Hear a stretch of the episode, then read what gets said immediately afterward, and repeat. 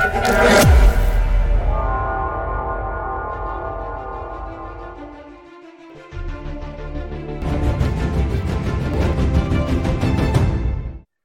going to try this one time and one time only. And if it doesn't work and the program faults, I'm done. I'm getting out of the broadcast business. I'm going to go back into law enforcement.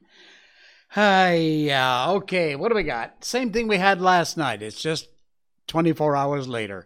Dozens of feds, FBI agents, state operatives who infiltrated the Trump crowds on January 6th, and we've got the proof.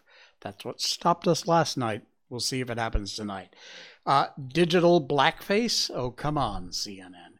And a new study shows that the pre vaccine COVID infection fatality rate was actually even lower than everybody thought. Welcome to the Jay Sheldon Show. Hi. It's a weird night, isn't it? Yes, I know. It's uh it's like what, Tuesday? We're normally on Monday, Wednesday, and Saturdays. But because last night was a complete cluster, I thought, well, let's just do it tonight. Why not? I got nothing better going on. So we'll fire up the machine and see if it'll all fault. I actually think I figured it out. I'm not going to get the whole technical geeky guru thing on you, but Notepad on Windows is now completely different. A simple little stupid program like Notepad. I know, right? But Windows had to muck around like they always do, can't leave good enough alone. And so now Notepad, which if you're a Windows user, you know, it's just a simple place you make notes. I use it all the time. They've turned it into like a browser. You can open text files in tabs.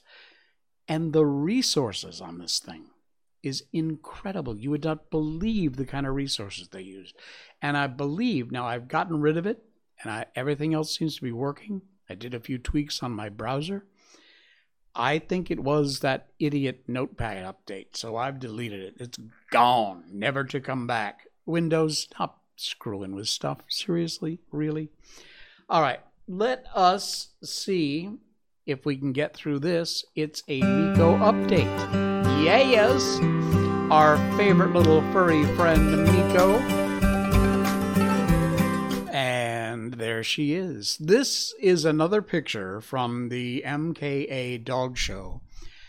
But when I saw this picture, I thought this was actually posted by the Malaysian Kennel Association on their Facebook page. This is Miko. That is one of the best photographs. It's just, it's got that, you know, that focus pull going on and uh, depth of field. And it's just an absolutely brilliant shot of her. So I thought I would share that while I let you know that Miko's doing great. She's had a great day. She got a good walk. We actually were doing some experimenting with barf food. It's the raw dog food. I I don't know. I researched about it. There's a lot of cheerleaders for it. There's a lot of people who say don't do it. There's a lot of vets who say it's not that good. Um, it's about the same price as what we spend on wet food in a can and kibbles. But in the end, we decided that we're not going to make the switch, so we're just going to stick with uh, stick with what we've got. But anyway, she's doing really well. She's uh, she's having a ball.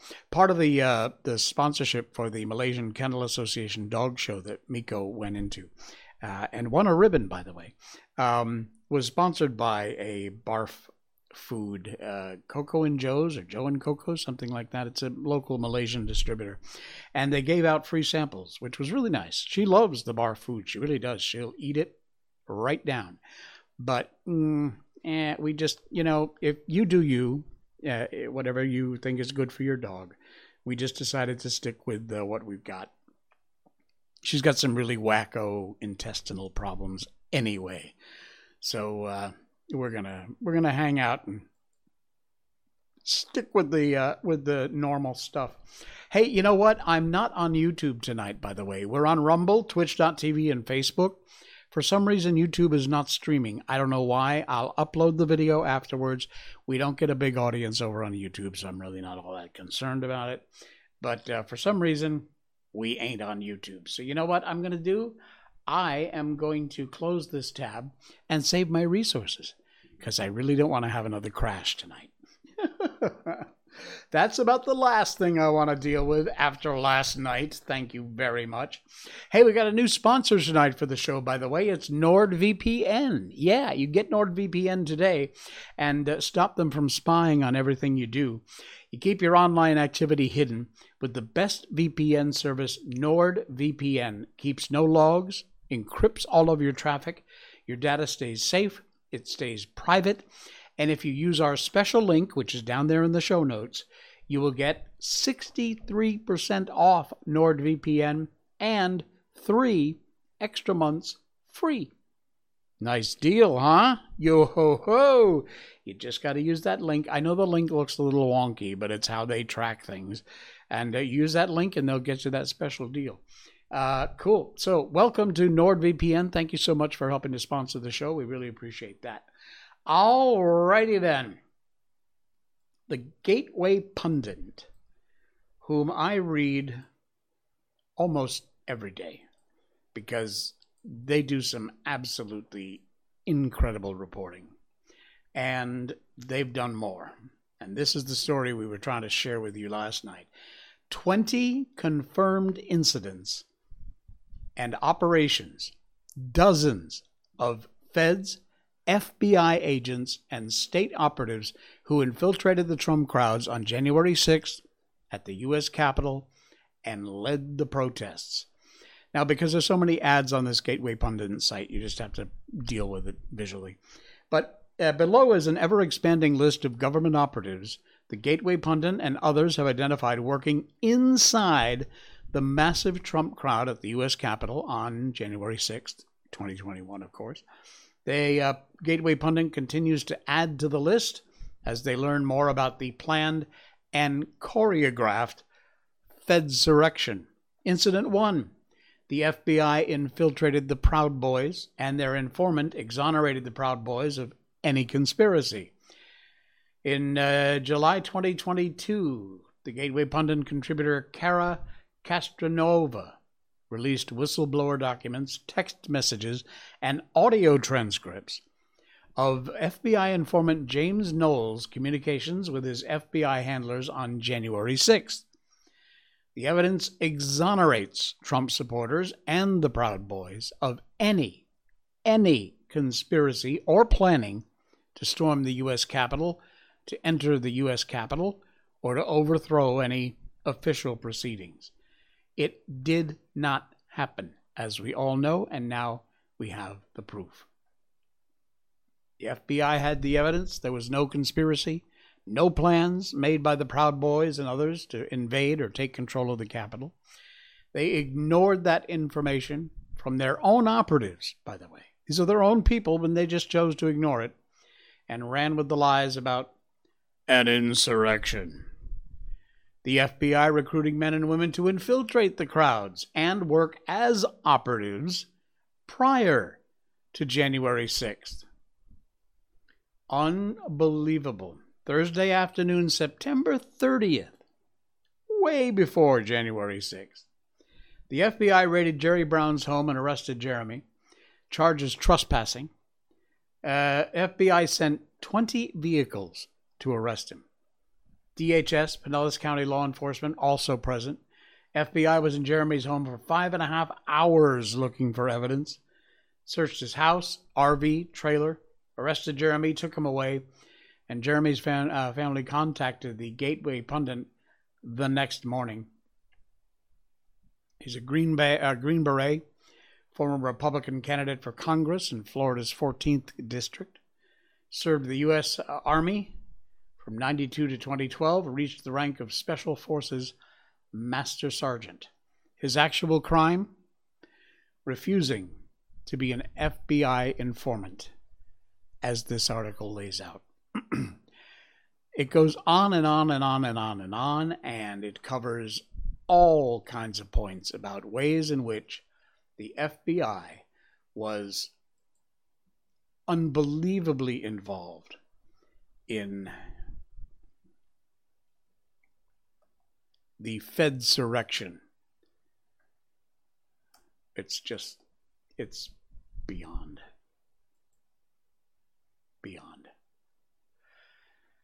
Read the article, please. It's from the Gateway Pundit. You really got to check it out. All right. I, uh, I meant to lead with this tonight because it is kind of the top story that everybody's talking about. It just happened today. And that is the uh, the shooting in Tennessee. It is uh, it is frightening.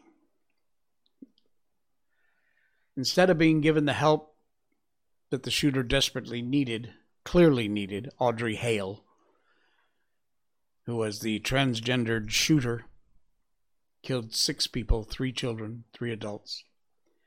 Instead, she was affirmed in her belief that she was a boy. We don't know the details of her transition or at what age it started, but it was fairly clear from the photos that she was on testosterone. This is from a tweet from a, a group called Gays Against Groomers, a brilliant group who do some great work. They write It's necessary to have the conversation about what these cross sex hormones and puberty blockers are doing to young people who are suffering from mental health issues. Our hearts break for the three children who were senselessly murdered in Nashville today, as well as the adult victims, too.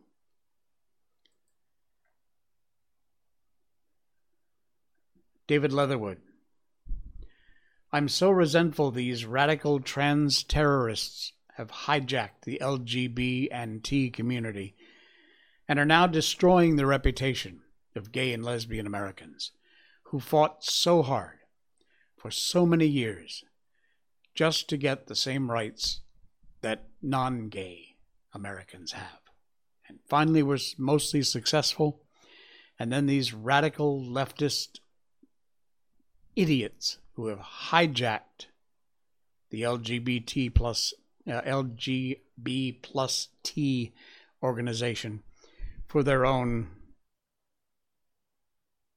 sick needs. He writes, These radicals do not represent us. And the majority of LGB plus T Americans reject them entirely and boy, truer words were never spoken. It is not a gun crisis, says Kari Lake. It's a mental health crisis. A generation of vulnerable youths being encouraged to experiment on themselves instead of being helped.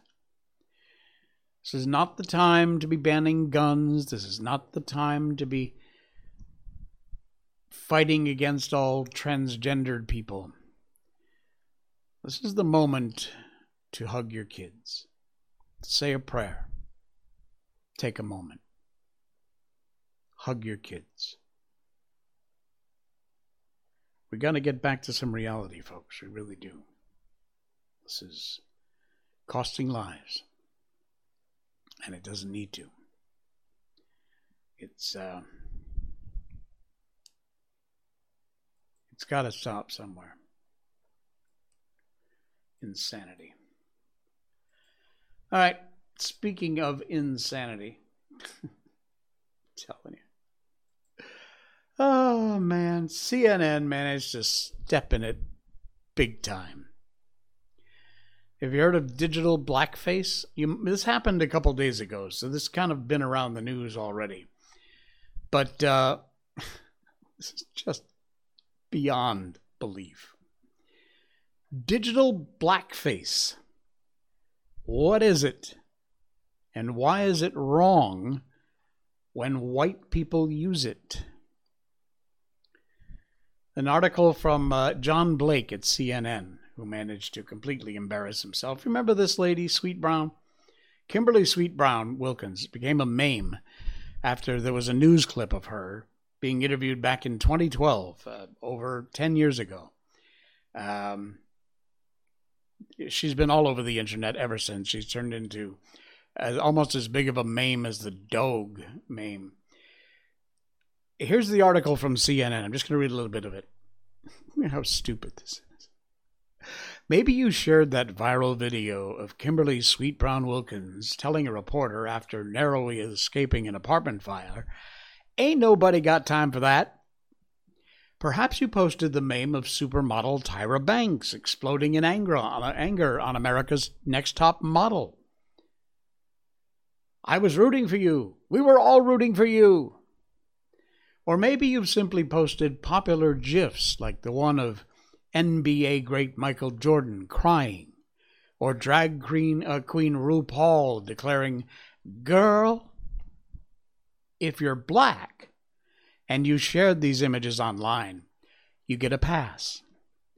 But if you're white, according to this CNN article, you may have inadvertently perpetrated one of the most insidious forms of contemporary racism. You may be wearing digital blackface, a practice where white people co opt online expressions of black imagery, slang, catchphrases, or culture to convey relief or express emotions. These expressions, what one commentator calls racialized reactions are mainstays in Twitter feeds, TikTok videos, Instagram reels, and among the most popular internet memes. And now they're saying that if you're white, or let's just say if you're not black and you share a meme of a black person, you're wearing digital whiteface. You, who's the idiot? John Blake, are a moron. CNN for publishing this bullshit are idiots.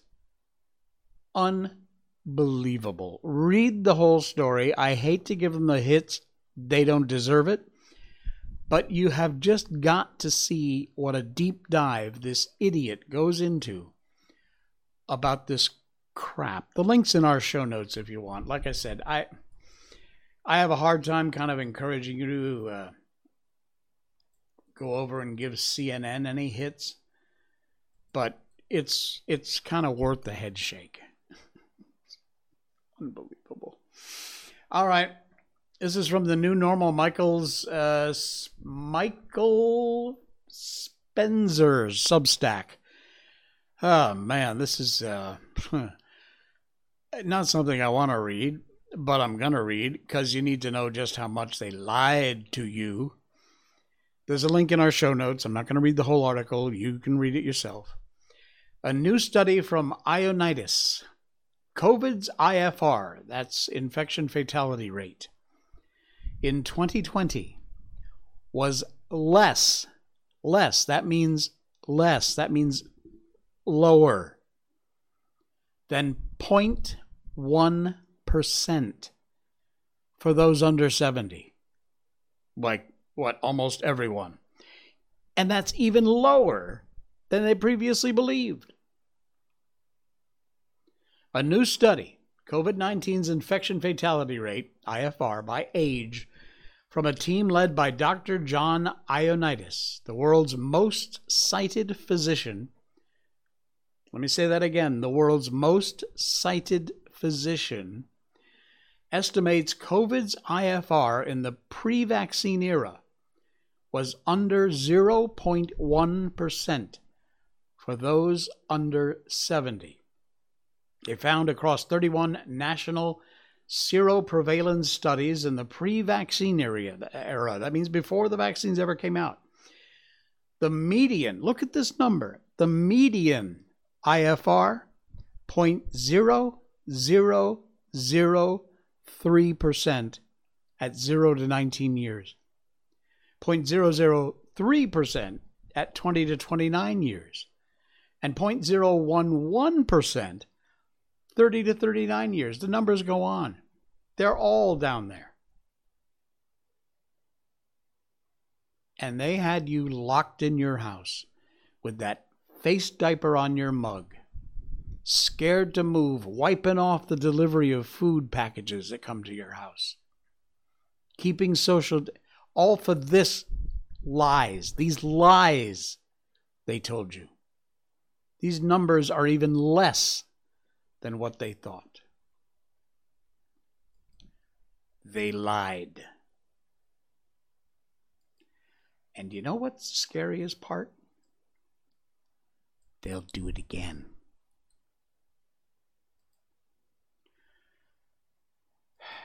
We are living in interesting times, as the Chinese curse says.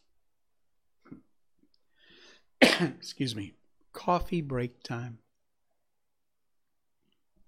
What else we got? Hey, please don't forget, by the way, subscribe, follow. Follow button is right over here. Just give it a click. Free for you. Helps the show out a lot. Really do appreciate it. Just take one quick millisecond and just there's a button over here that says follow. Click that. Follow. Thank you. Really, from the bottom of my heart, thank you. Here's another one for you. Biden administration demanding a crackdown on vaccine skeptical WhatsApp chats. Well, guess what? You can't. Sorry, moron. Rotting bag of oatmeal. Everything on WhatsApp is encrypted. Everything. The Biden administration was was pushing for the censorship on WhatsApp of COVID related content. According to the communications between the White House and Meta, who owns WhatsApp. Meta owns Facebook, owns WhatsApp. The move was uh, raising concerns about freedom of expression and the ability to communicate privately on digital platforms. Now, unlike Facebook and Instagram, which are also owned by Meta, WhatsApp is entirely encrypted direct messaging. It's used for private conversations between individuals or small groups the White House has been pressing Meta executives to find ways. They, they know it's encrypted. They're even saying, I don't care, find a way to measure reduction of harm on WhatsApp, insisting they must have a good mousetrap to observe what conversations are shared on the platform. WhatsApp is telling this idiot it's all encrypted. There is nothing. Kosong, zero, nothing we can do. And they're saying, find a way. They're, they're trying. They just keep trying. All right. I got another Substack thing going on here. This is so cool. I get so much crap pushed into this show. hey, climate change. The bullcrap of climate change. Everybody says things like, oh, the storms are getting more severe, the hurricanes are more intense, they're more often, the flooding is happening uh, so much more, and, and so much uh, crazier stuff. Well, guess what? There's an article in our show notes tonight. You got to read it. As a matter of fact, bookmark it. Next time you can show it to your climate change freak friends. Just the facts on global hurricanes. More storms? Fewer but more intense? More landfalls? No, no, and no. Just the facts, ma'am. Back in 2012, Jessica Weinkle, Ryan Maue, and the writer here published an article in the Journal of Climate first peer reviewed paper with a comprehensive data set of global tropical cyclone landfalls.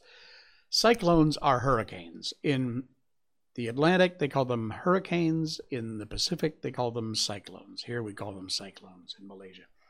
Anyway, in 2019, they shared an update of the data at the request of the World Meteorological Organization. Uh, and the assessment was relied heavily on the most recent assessment from the Intergovernmental Panel on Climate Change. So, just within the last week, they shared the most recent data. And there is the graph. If you're listening on the podcast, check out our video. Global tropical cyclone, uh, cyclone landfalls from 1970 to 2022. You see this? This is a cat. The black lines are category one and two cyclones, hurricanes. No re- up, down, up, down, up, down, no difference. And for category three, four, and five, more dangerous storms, Less of them, of course, but take a look at that graph. Almost the same. In fact, we are way down in 2022. So, no, they're not more often, they're not more intense, and they don't make landfall more often. There's another chart here 12 month running sums of global major hurricane frequency. Take a look at that from 1980 to 2022. It, it's just, it just, there you go. Global tropical cyclone landfalls from 1950 to 2022, a 10 year moving average. There's peaks and valleys, but for the most part, there is no difference. So take that and stick that where the sun don't shine in your climate change bull crap. We're not buying it. It's not a fact. You are lying. You are working up ways to control people, and we're not putting up with it. And we have the data. Share that link with your climate friend fools. There's an article here. I'm just going to mention it. I'm not going to talk about it much. You know, uh, Chat GPT, very cool. I played with it. It's it's amazing. I asked it to write a, a small script for me, and it did a really good job. Anyway, there's an article because it, some people are kind of wrapping, trying to wrap their heads around how does Chat GPT work. Well, this article is brilliant because what the writer did was uh, let me just I'll just show you the article, but I'm not going to read it. You look at it, it's in our show notes and read it if you're interested. I just make the comment that what he did was he took the simpler original version of ChatGPT and kind of analyzed how it works. But in reading about it and in, in finding that out, if you want to check out the info, it will give you a more clear understanding because now they've advanced, it's even more intricate, it's even more involved. But it will give you an understanding as to ways in which you can ask ChatGPT things and it will give you a more full answer. I found it brilliant. It's really cool. I, that's why I stuck it in our show notes tonight because I don't want to talk a lot about it. I've talked about ChatGPT here for uh, for for several shows, but uh, it, it is interesting. So if if you're one of those folks who are all into the ChatGPT thing, read that article in our show notes. It's down there, and uh, it'll give you brilliant insights to how how this whole thing works. All right, couple of good news stories. Then we're going to move on to our book tonight. This happened uh, about a week ago, and I've been saving it because we had we've been so busy with other stuff going on. Excuse me. It took place here in Malaysia, but don't go away. Doesn't matter. This is the best story you're going to hear all week, I'm sure. These heroic Malaysians banded together to save a poor dog stuck on a cliff. Take a look at that. This rescue mission actually didn't need us, but it needed Navy SEALs. that is the dog. Let me see if I can get my mouse back. There you go. There's the dog. That is the dog taken from way down on the road where it was stuck on a cliff. How this dog ever got up on this cliff is beyond me. And there are these crazy heroes. There's the dog in the arms of one of these guys who scaled this high cliff to rescue this dog. A couple of days ago, the Society for the Prevention of Cruelty to Animals in Selangor, here in Malaysia, took to their Facebook page to showcase a dog stuck on a cliff in Forest Hill in Damansara Perdana. The poor little fella could be seen standing on the cliff from all the way across the lake there. Look at that. Got a big green circle around it. Thankfully, it has been rescued by a group of Malaysians who heeded SPCA's call for the dog to be saved. Francis Yerdaki, CT, were among those who risked their own well being to bring the dog to safety. He said, A few people tagged me and I offered to help and asked who would like to join me in their residential group. Instantly, he had Kevin, Stefan, Chia Lang, Azar, Mr. Gan, who offered themselves, says, I'm honestly grateful. The mission started at 8 in the morning, and six hours later, they finally managed to get the dog among the thick vegetation. Speaking to World of Buzz, the link to this is in our show notes, by the way. Francis shared on the aspects that made the mission a rather risky one. The jungle has no trails, they had to chop their way in. All of us got cuts everywhere. The rocks were slippery and steep, though thankfully they also had an uncle who was guiding them through the wilderness. There you go. The rescue of the dog split into two parts from the lake and secondly from the top of the cliff. All of us not only sunburned, but our stamina tested to the max. I was jokingly telling the others this mission actually doesn't need me or my friends, but needs the Navy SEALs water, land, climbing, and hiking. Wow, look at that. Look at these guys going up, coming, I assume, coming back down now this cliff with that poor dog. Wow. With that, by 4:30 p.m., they had managed to rescue the dog. Next level efforts. Look at that. There's the uh, there's the group of uh, folks that are. Wow. No major injuries, a few minor cuts. Residents of Forest Hill were thanked for staying with us till the end. There's some video here if you want to check that out. Absolutely amazing. Let's go back to the dog. There he is. And you know, I'll tell you, here in Malaysia, because we are a, a, majority Muslim country, there are some issues with dogs. I don't know the race of any of these particular rescuers. I can kind of guess from their names, but the point being, it didn't matter. An animal was in trouble. These guys got together, found a way, and went and rescued it. Took them forever, but they did it. And wow, huge tip of the hat to you guys for that. That is absolutely amazing. What a great story. You read the whole story, it is in our uh, it's in our show notes tonight. All right. And uh, I I couldn't I couldn't do a dog story without finally getting to share this one. Have you heard of Mr. Happy Face? You haven't heard of Mr. Happy Face? Have you heard of Zsa Zsa? Not Gabor. Well, I hope you're sitting down and I hope maybe you haven't eaten yet. These are the ugliest dogs in the world. And man, they are not kidding. Look at this thing. Following a two year break because of the pandemic, the world's ugliest dog competition returned last year. And this guy called Mr. Happy Face is the winner. I would not argue with that even a little bit. Scamp the Tramp came in number two. Oh, look at Scamp. What a sweetheart.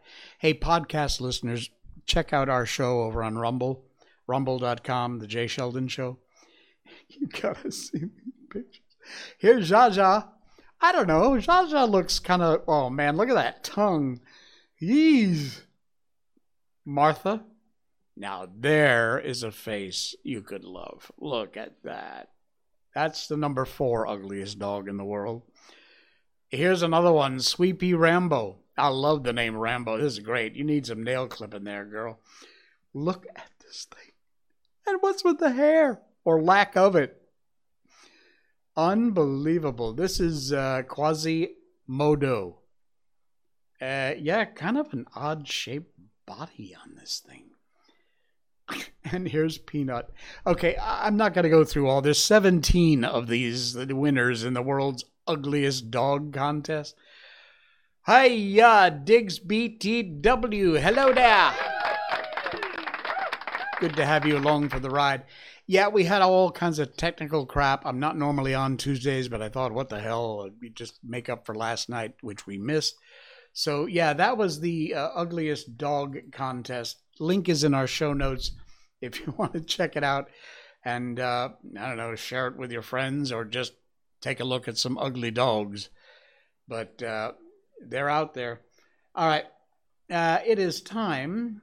It is time to move on to our book. I think, let me just be sure. I think we're almost near the end. As you know, Beauty Smith, who is any just like the ugly dog contest, Beauty Smith is anything but a beauty. But uh, Beauty Smith knew the way of Indians, and he was trying to buy White Fang, and White Fang was not for sale. Grey Beaver refused to sell the dog. So we will continue with Jack London's 1906 book, which is called White Fang. Hang on, I forgot to do something. Where's the cover? There it is. you know me, if I don't have everything just right, I'll, I'll feel like I missed something. All right, here we go. Beauty Smith knew the way of Indians. He visited Grey Beaver's camp often. Hidden under his coat was always a black bottle or so, one of the potencies of whiskey, his breeding of thirst. Grey Beaver got the thirst. His fevered membranes and burnt stomach began to clamor for more and more of the scorching fluid, while his brain, thrust all awry by the unwonted stimulant, permitted him to go to any length to obtain it. The money he'd received for his furs and mittens, moccasins, began to go. It went faster and faster, and the shorter his money sack grew, the shorter grew his temper. In the end, his money and goods and temper were all gone. Nothing remained to him but his thirst, a prodigious possession in itself that grew more prodigious with every sober breath breath he drew. And then it was that Beauty Smith began to talk to him again about the sale of White Fang. But this time, the price offered was in bottles, not dollars. Grey Beaver's ears were more eager to hear. You catch 'em, dog, you take 'em all right, was his last word. The bottles were delivered, but after two days, you catch 'em dog were Beauty Smith's words to Grey Beaver. White Fang slunk into camp one evening and dropped down with a sigh of content. The dreaded white god was not there. For days his manifestations of desire to lay hands on him had been growing more insistent, and during that time White Fang had been compelled to avoid the camp. He didn't know what the evil was that threatened by those insistent hands. He knew only that they did threaten evil of some sort, and that it was best for him to keep out of their reach. But scarcely had he lain down when Grey Beaver staggered over to him, tied a leather thong around his neck, and he sat down beside White Fang, holding the end of the thong in his hand. In the other hand he held a bottle, which from time to time he was inverted above his head to the accompaniment of gurgling noises. An hour of this passed, when the vibrations of feet in contact with the ground foreran the one who approached. White Fang heard it first. Was bristling with recognition, while Grey Beaver still nodded stupidly. White Fang tried to draw the thong softly out of his master's hand, but the relaxed fingers closed tightly, and Grey Beaver roused himself. Beauty Smith strode into camp, stood over White Fang. He snarled softly up at the thing of fear, watching keenly the deportment of the hands. One hand, extended outward, began to descend upon his head. His soft snarl grew tense and harsh. The hand continued slowly to descend, while he crouched behind it, eyeing it malignantly, his snarl growing shorter and shorter, as with quickening breath it approached its culmination. Suddenly, he snapped, striking with his fangs like a snake. The hand was jerked back and the teeth came together emptily with a sharp click. Beauty Smith was frightened, anger. Grey Beaver clouted White Fang alongside the head, so he cowered down close to the earth in respectful obedience. White Fang's suspicious eyes followed every movement. He saw Beauty Smith go away and return with a stout club. Then the end of the thong was given over to him and Gray by Grey Beaver. Beauty Smith started to walk away. The tongue grew tight. White Fang resisted it. Grey Beaver clouted him right and left to make him get up and follow. He obeyed, but with a rush, hurling himself on the stranger who was dragging him away. Beauty Smith did not jump away. He'd been waiting for this. He swung the club smartly, stopping the rush midway and smashing White Fang down upon the ground. Grey Beaver laughed and nodded approval. Beauty Smith tightened the thong again, and White Fang crawled limply and dizzily to his feet. He did not rush a second time. One smash from the club was sufficient to convince him that the white god knew how to handle it. He was too wise to fight the inevitable. And so he followed morosely at Beauty Smith's heels, his tail between his legs, yet snarling softly under his breath. But Beauty Smith kept a weary eye on him, and the club was always ready to strike. So Beauty Smith has got White Fang from Grey Beaver. And what will happen next? We'll find out as we finish off this chapter on our next stream, which will be coming up on tomorrow night. Yes. Wow, I forgot. We did a miss day, so now we have another stream tomorrow night. Cool. Well, look forward to it. All right. Hope you will too. Join us here again tomorrow night at 10 o'clock Malaysian time. In the meantime, just please a quick favor right over here is a follow button. Just give that a quick hit. It's free, takes no money from you. It's all free to you, and it helps the show out a lot. We really appreciate that. All right, that's it for us. Thanks for this odd Tuesday edition of uh, the Jay Sheldon Show.